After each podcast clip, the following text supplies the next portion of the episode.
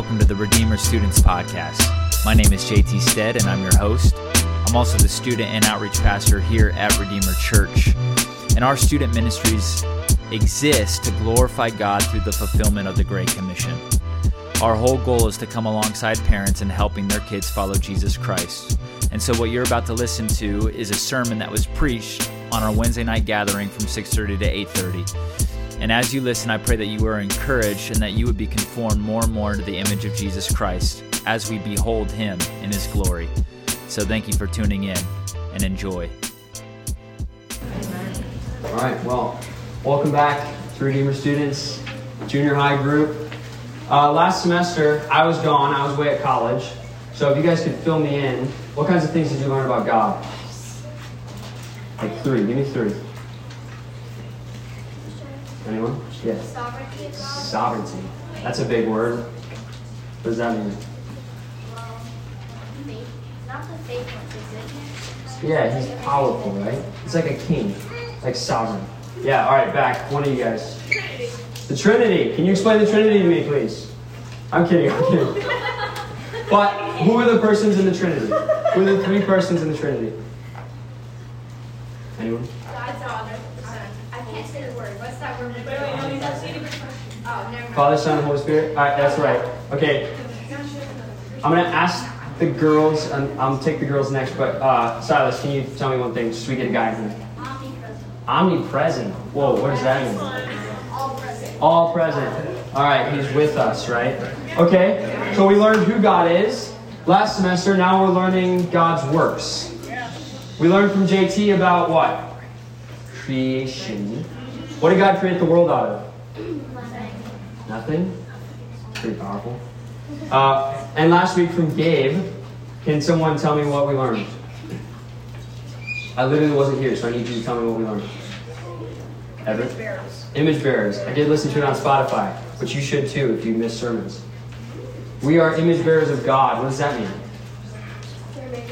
We're made in God's image, which is a pretty powerful thing. Do you remember what he talked about? About he created everything, he said it's good, and then he formed man, and he breathed into his nostrils, which was kind of a it was kind of weird. But we're like, that's a really intimate connection, right?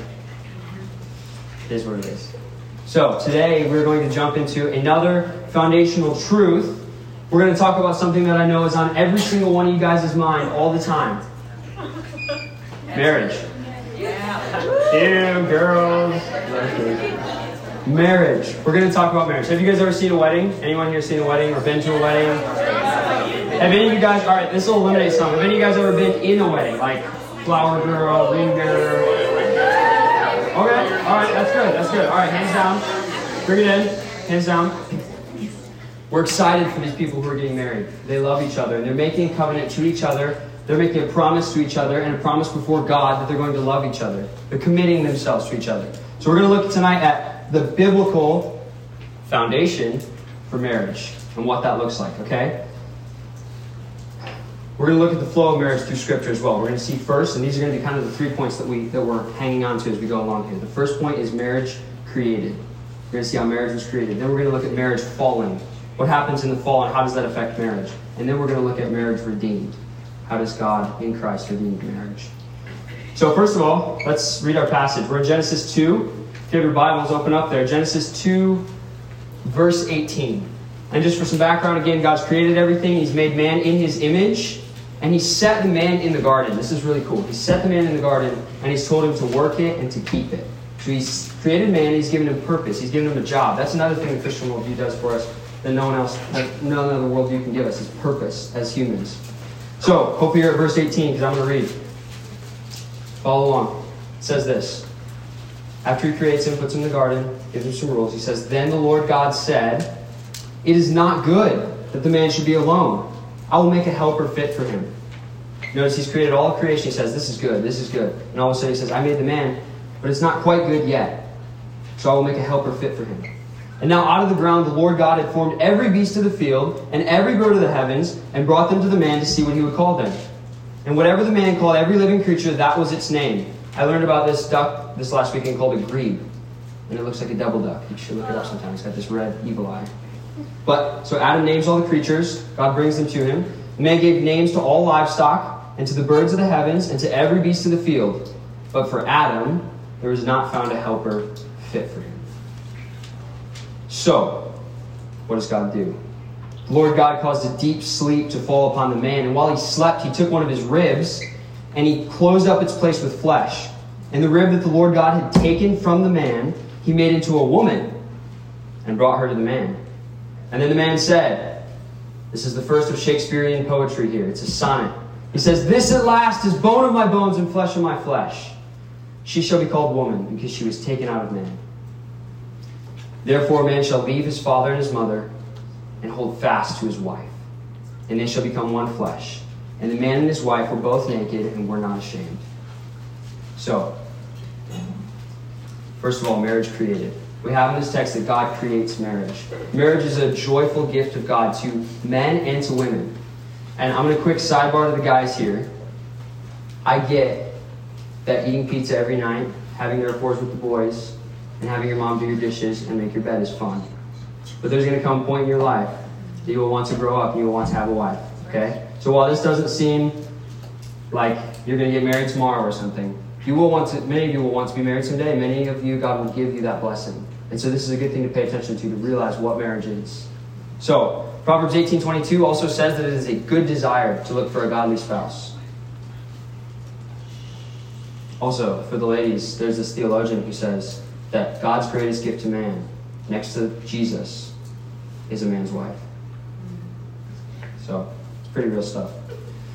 Now, there's many things wrong with our world as we're looking at marriage. The world doesn't quite get what marriage is, and we're going to look at the effects of sin on marriage in a moment. But for now, realize this. I just want you to, we just want to look at how God created it. Before sin enters the picture, before anything goes wrong, just how does God create it? Because the fact that God created, created marriage also means that He gets to define what marriage is. The world doesn't get to define what marriage is. You don't get to define what marriage is. I don't get to define what marriage is. Joe Biden and TikTok influencers don't get to define what marriage is. God does, because He created it. So, what is marriage from the text? First of all, this could be under point one. An important thing to note about marriage is marriage is a lifelong commitment. Marriage was created as a relationship of commitment and faithfulness. That's the way God intended it. And it echoes God's own faithfulness to his people. Marriage is absolutely nothing. This relationship between a man and a woman is nothing if it's not grounded in faithfulness and commitment. This is why when we are at a wedding, you'll hear, for better or for worse, in sickness and in health, in riches and in poverty, until death do us part. It is a lifelong commitment. From the moment you make the promise until the day you die, it's a lifelong commitment.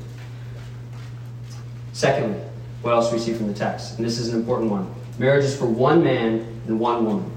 So it's a lifelong commitment for one man and for one woman. Marriage, again, was created by God and it's defined by God. So God sets the limits, God sets the parameters on marriage. When we see here, He creates a man, and then God doesn't go and create man's best friend, a dog, because he needed a helper. He doesn't go and create another man, He creates for him a woman. Because women complement men. This is the way God has created marriage. He's decided in His goodness and His sovereignty that He wants one man and one woman to be together in marriage. And this is not, you'll hear people say, excuse me, you'll hear people say, oh, God's a bigot because that's the only way He wants it. But it is in God's good and sovereign design for His creation. Because He created you, He knows what is best for you and what you need. And that's why He's made marriage for one man and for one woman. You see in verse 18, He says, Then the Lord God said, It is not good that the man should be alone. But this implies that God knows what is good for man, and so He creates a woman for him. So, marriage is a lifelong commitment between one man and one woman for the purpose of what? Like, what's the point? First of all, is enjoying one another, enjoying one another's company. Marriage is not just like this drudgery, like, oh, gotta get married now. It is a joy. And if you look at Adam's response here, look at verse 22. And the rib that the Lord God had taken from the man, he made into a woman and brought her to the man. Let's see if Adam enjoys this or not. Then the man said, shuffling his feet, okay, I guess I'll take her onto my team. No, he says, This at last is bone of my bones and flesh of my flesh. First love song. So he's enamored with her, and she's enamored with him. They're in love. There's a component of delight that goes with marriage. That's a blessing from God. It's, that's part of the good gift that God has given to his creation, is that there gets to be delight and joy in marriage. And then the second of the purposes is participating in God's mission. You don't see this super clearly in this text, but if you were to read in chapter 1, God commands Adam and Eve to do a couple things. He says, Be fruitful and multiply. And he says to take dominion of the earth and to subdue it. And this mission of God is given to both man and woman so that they would work together. So that Adam would have a companion in his work, have someone to work alongside him. And so they're, they're garden guardians. The Garden of Eve is like the kingdom of God, and they're guardians of the kingdom. They're, they're protecting it, and they're also working in it to cultivate it and to nurture it. And so the kingdom of God now is the church, and if you're in the church, then your duty now is to serve in the church, to protect those in the church, and to, to serve and cultivate what is the church. It's a new Garden of Eden.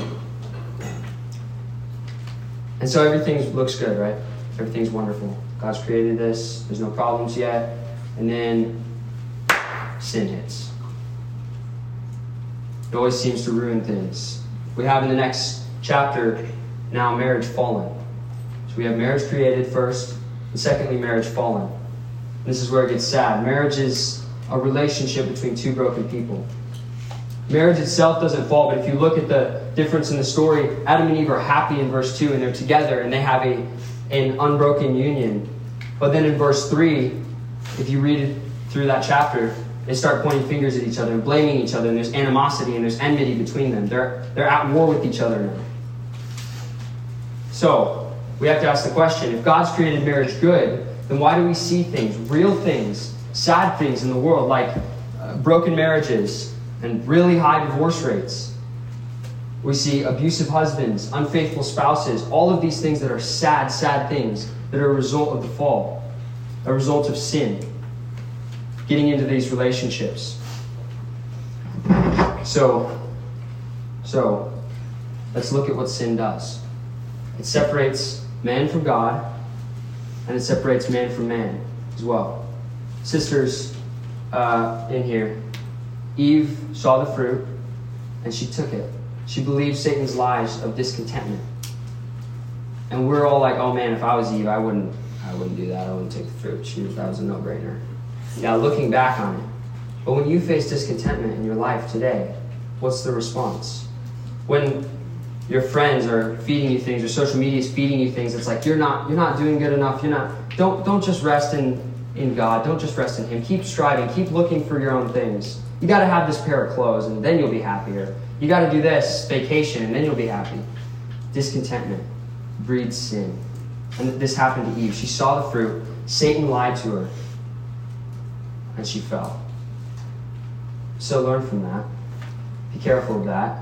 There's a line a couple chapters later in Genesis that says, Beware because sin is crouching at your door. There's a couple of doors right over here. If there was a hungry lion behind these doors, and I said, Don't open that door, there's a lion behind it. But you're like, No, I'm going to do it anyways. Could you open the door? No, there's a hungry lion behind it that wants to eat you.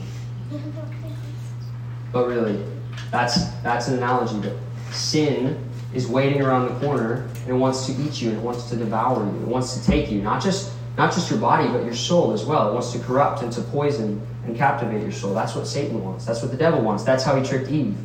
And brothers, then we go and we're like, yeah, dude, Eve was really dumb. She ate the fruit. And I don't know. We just couldn't do anything about it, right? Adam couldn't have done anything about it. You guys know where Adam was at when she ate the fruit? Does anyone know where she's at? Where he was at? Yeah, it's in Genesis 3 6. It says Adam was with her. And so what he's doing is acting as a passive guy. He's not doing his job, which God had commanded him, which was to protect and to cultivate and to nurture. And if he had been doing that, he would have been there with, with Eve and taking care of her, but he wasn't. And so then, brothers, it's not just to blame Eve, but in chapter 3, we see Adam fall too. So, girls, do not be like our mother Eve. The guys, not be like our father Adam, falling prey to sin and believing its lies. The serpent had a lot of crafty lies, and the world will feed you crafty lies, and Satan will feed you crafty lies, and your flesh will feed you crafty lies. But do not fall for those. And this is how this is how the marriage relationship fell apart. It creates because sin creates animosity and enmity. They make, it makes enemies of partners in marriage, a man and a woman, but it also does this in your friend groups. Guys, you can see this in your friends groups. Girls, you can see this in your friend groups. Sin creates friction and hostility between you. And this happened in Adam and Eve's marriage. And so every problem in marriage can be traced back to the sin of individuals. It's not that marriage itself is fallen. Marriage is a good thing, still a good gift of God. But it can be any problem and it can be traced back to the sin of individuals. The fractures can be traced back there. And so we're like, okay, I can stand here all day. I can stand here all day and I can warn you about the dangers of sin. But, brothers and sisters, you both know, we both know, I know and you know, that you've fallen to sin many times this week. I know I've fallen to sin many times this week already. So we're like, okay, is there any hope for us then? What hope can I have of restoring relationships with God, of restoring relationships with my friends because we know that creates hostility, and of just restoring relationships in general, getting sin out of here. The main problem is our relationship with God. So then we come to three marriage redeemed. First is marriage created, second is marriage fallen, and third is marriage redeemed. How is this broken relationship going to be redeemed? Marriage is an image of Christ in the church. Does that make sense? God uses the same institution that highlighted Adam and Eve's sin in the first couple of chapters of Genesis. And if you look in the book of Revelation, he uses that, that same relationship, marriage, to solve the whole problem of sin. Because marriage is an image of Christ and the church. The Apostle Paul says this in the book of Ephesians. He says, This is a deep and beautiful and great mystery. That Christ is like the bridegroom, which would be like Adam, and the church is like the bride, which would be like Eve. And we know also from the Apostle Paul that Jesus was a better Adam. He did what Adam could not do. So when Adam and Eve fell, Jesus does what they could not and did not do, which is withstanding temptation, dying to himself. And so our hope, our hope, which is the gospel, is shown in the text, Genesis 2. And we're going to look at it. And then we're going to turn to Revelation, and then we're going to be done. But my hope for you is that you see the gospel in this. The gospel, do you guys know what that means? Can anyone tell me what the gospel means? Just the word gospel. Good news. Good news. The gospel means good news. That's that Jesus, the Son of God, unites himself to sinful humanity. You hear that word unite? And you hear the word union, which is used of marriage. Jesus unites himself to sinful humanity so that we receive his righteousness. Whatever's his, we receive. And whatever's ours, he receives. So he receives our sin, we receive our righteousness. Not to all of humanity, but to all those who have faith in him, to all those who are married to Christ. So let's look at our text. Look down, uh, Genesis 2, verses 21 through 22. Now, help me to see this as we go along. The relationship of Adam to Eve, and help me to see how this is like the relationship to Christ in the church. Uh, Genesis 2, 21. So the Lord God caused a deep sleep to fall upon the man, and while he slept, took one of his ribs and closed up its place with flesh. And the rib that the Lord God had taken from the man, he made into a woman and brought her to the man. So Adam is laid to sleep, a deep sleep, it says. And a part of him is used to, fa- to make and create a bride for himself. God puts Adam to sleep, uses a piece of him, and creates a bride for him, and brings him, brings him the bride. Jesus, in the same way, is laid in the grave for three days, and his blood is used to wash a people for himself, recreate a bride for himself. A prized possession is what his bride is called. And then verse 23, Adam's love song. He says, This at last is bone of my bones and flesh of my flesh. She shall be called woman because she was taken out of man. Adam is here singing He's out of his heart. He's so in love with his bride that out of his heart just and through his mouth just bursts this love song. And what he says is, We're one. We're united. We're one. She literally was made from me. And we are one, and that's an unbreakable bond. And in the same way, then, the people of God, Christ's church, his bride, what Jesus says of them is that they are in union with him, that they are one with him. And again, that's the heart of the gospel. Without our union with Jesus Christ, there is no gospel. We must be united to Christ in order to receive his righteousness and he to receive sin. And so we have to ask the question then, how can I be united with Christ? Have any of you thought of that so far? Some of you who feel guilt and shame for sin, how can you be united to Christ? Read verse 24. Be united to Christ. Therefore, a man shall leave his father and his mother and hold fast, cling to his wife, and they shall become one flesh. They shall become one flesh, united. They will be one. How does that happen? A man shall leave his father and his mother and hold fast to his wife. This is language that's used later in the New Testament. Shall leave, shall turn your back on. It sounds like repentance. How are we to be united with Christ? First, repentance. Repentance looks like a turning from your sin, turning your back towards it. And secondly, hold fast, cling. It's like this, this gripping to, like, this is my only hope. This is the only thing that I have. And it's just clinging to that. That's what trust in Jesus looks like. That's what faith in Jesus looks like. It's just a clinging to. Because you know you have nothing else except to be united to Christ. And that the only way to do so is repentance and faith. And then, verse 25 And the man and his wife were both naked and were not ashamed.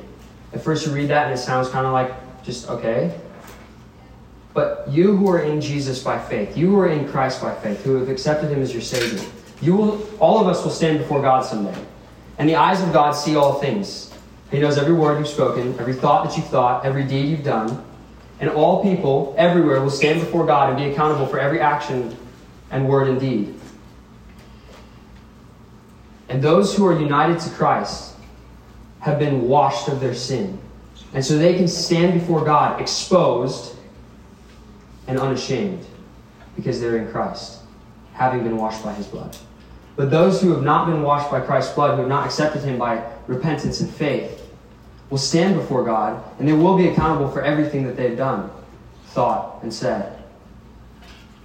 And even the disposition of their heart. And they will stand before God exposed, naked as it were, and ashamed. So there's this push thing be united to Christ. Redeemer student, right now, tonight, be united to Christ. Be one with Christ. Again, how do we do that? Faith and repentance. Let me uh, turn your eyes and your hearts uh, to Revelation. It's the throne room of God on the last day. In eternity, perhaps. It's Revelation 19. The book of Revelation is full of these beautiful pictures. I'm just going to start reading. You keep turning there because we're going to go to Revelation 19 and Revelation 22. Revelation 19, verses 6 through 8 says this Then I, the Apostle John, who's in heaven seeing this vision, heard what seemed to be the voice of a great multitude, like the roaring of many waters and like the sound of mighty peals of thunder, crying out, Hallelujah, for the Lord our God, the Almighty reigns. And let us rejoice and exult and give him the glory. Why? Why all of this hallelujah, rejoicing, exulting? The reason is for the marriage of the Lamb has come. Jesus' wedding party has come. And his bride has made herself ready. It was granted to clothe herself with fine linen, bright and pure. For the fine linen is the righteous deeds of the saints. So if you are a believer in Christ Jesus, look, this is your hope. And this is your joy. Revelation 19. If you have been united to Christ, you are a part of his body, a part of his bride. And this is where you're headed. If you've had faith and repentance in Jesus. And it's one of eternal rejoicing. Heaven reverberates eternally with these sounds of praise, the exulting, glory, hallelujah, all of these things.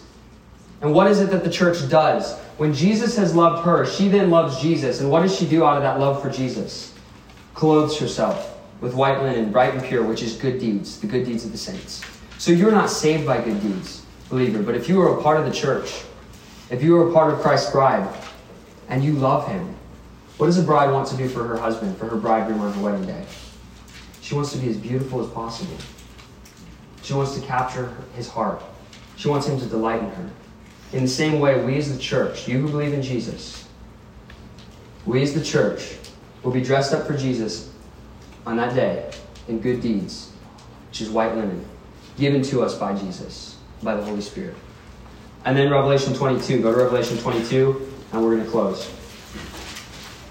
Revelation 22 says this, and this is for all of you who could not say to me that you are a part of Jesus' bride.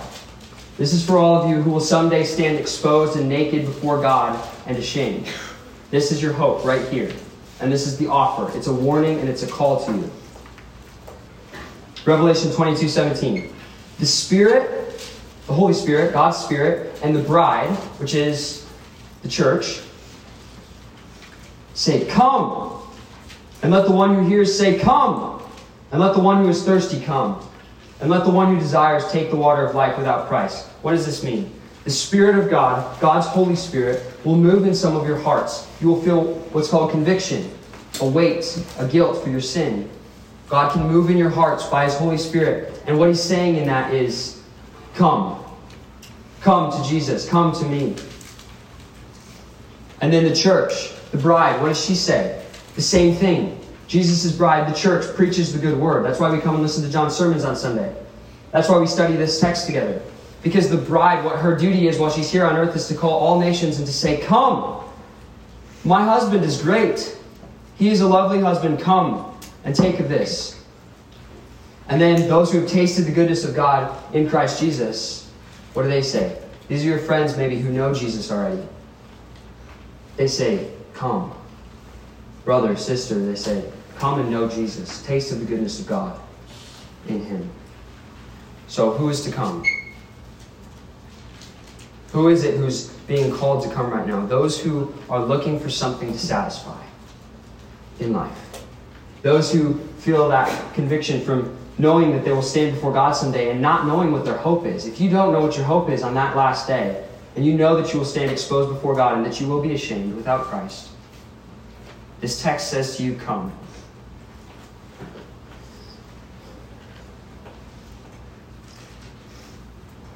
And a long time ago, uh, maybe not so long ago, but whenever a woman was married to a man, there was what was called a dowry. It's a price that's paid by the bride or usually her father to the man who she's marrying. Okay? And that doesn't really happen anymore, unfortunately, but. Um, but, uh, yeah. So it's called a dowry. It's a price that's to be paid. If you were to be embraced by the arms of a husband, your father would pay for you, or you would pay a dowry, a price. What is the dowry price of coming to Christ? Nothing. After the calls, it says, Let the one who is thirsty come. That's you who feel that weight and that pull, knowing you will stand exposed before God and ashamed without Christ. And let the one who desires take the water of life without price. So if you if the Holy Spirit has said to you, Come, working in your heart, if the church now says to you, Come, know this husband who is good, who is lovely, who is kind, gentle, strong. If you have heard this call, and if you feel that need for living water and for Christ, the call is come. Come to Jesus Christ. Again, how are we united with Him? According to Genesis 2, by faith and by repentance. By turning back from your sin, turning your back on your sin, and clinging to, holding fast to Christ like it's your only hope because He is. And whoever of you repent and have faith in Christ, turn to Him and are united to Him. Whoever of you are wedded to Christ and become a part of the bride of Christ, you will say with many of us in heaven someday, My beloved is mine, and I'm His. Father, thank you for this text. Thank you for putting it in the scriptures so that we can know the love of God and so that we can be compelled towards Christ. I pray that those who, who are already wedded to Christ by faith and repentance, that you would encourage them with this. Jesus is a strong and kind husband and does not let his bride go. He is a faithful husband and will never let his bride go.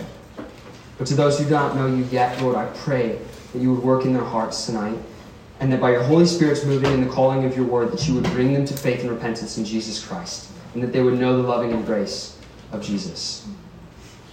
In his name, amen. Amen. You are dismissed your life groups, guys.